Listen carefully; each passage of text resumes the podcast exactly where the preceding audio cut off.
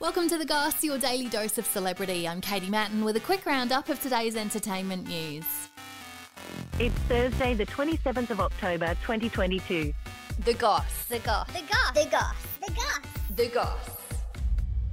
Kanye West has been dropped by Adidas following his attack on the Jewish community. The company has been working with Kanye since 2015 to produce his Yeezy brand and have cut their ties with immediate effect. You know, I don't want to speak too much on it, but I was completely devastated. Kanye recently said he could say whatever he wanted and that Adidas would never drop him, with his ex Kim Kardashian and her family issuing statements condemning the hate. It's a lot of hard work. Adidas have also spoken out saying they do not tolerate any sort of hate speech, with Kanye accusing Jews of controlling the media.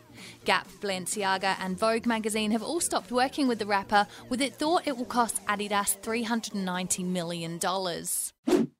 Kourtney Kardashian and husband Travis Barker have bought their first home together, a $14.5 million beach house at Santa Barbara. The quality of your life is the quality of your relationship. The couple currently don't live together, so their kids can adjust with them going between their Calabasas homes.